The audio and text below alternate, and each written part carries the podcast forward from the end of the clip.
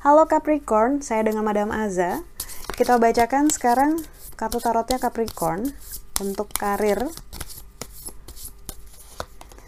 Oke, tadi waktu ngocok kartunya nimpa-nimpa, loncat-loncat, nggak mau nurut.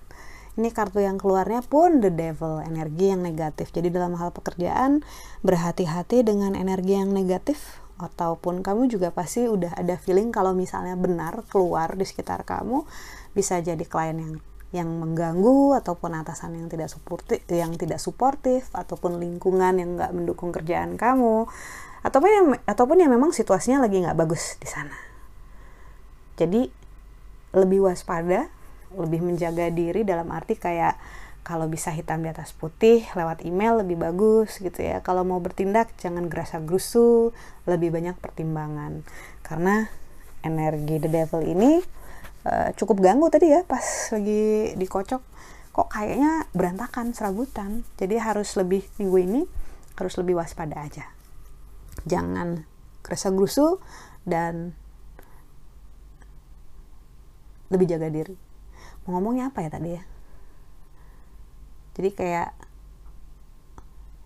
lebih berhati-hati dalam melangkah nah gitu jangan sampai masuk dalam lubang ataupun jangan sampai uh, nginjek kaki bos tanpa sengaja. Nah, jadi lebih waspada.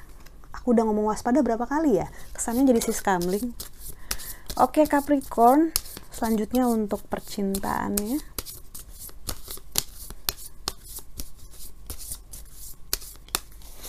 Kartu yang keluar adalah The Star.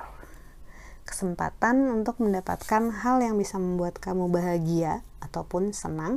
Ini ibaratnya kayak lagi dibukakan pintu untuk satu hal yang bagus, kita aminkan saja kartu bintang menunjukkan cahaya yang bersinar, jalan uh, satu hal yang menyenangkan. Amin. Lalu nasihat yang diberikan untuk Capricorn. Chariot.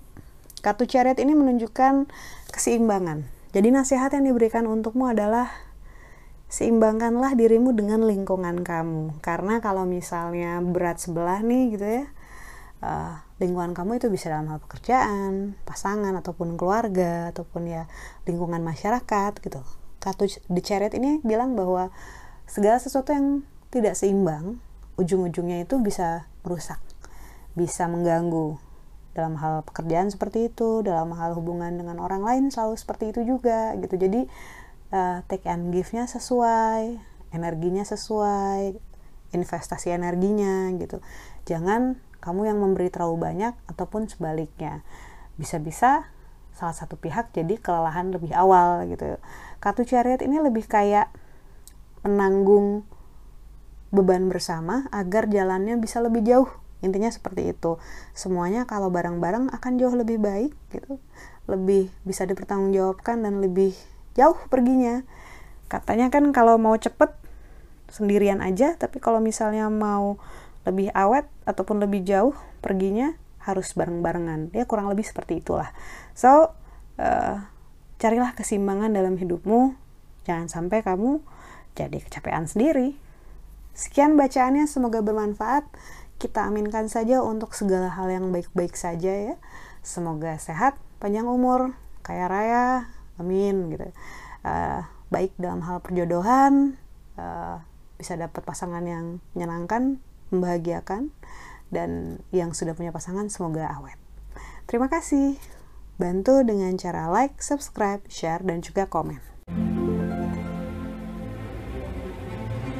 thank you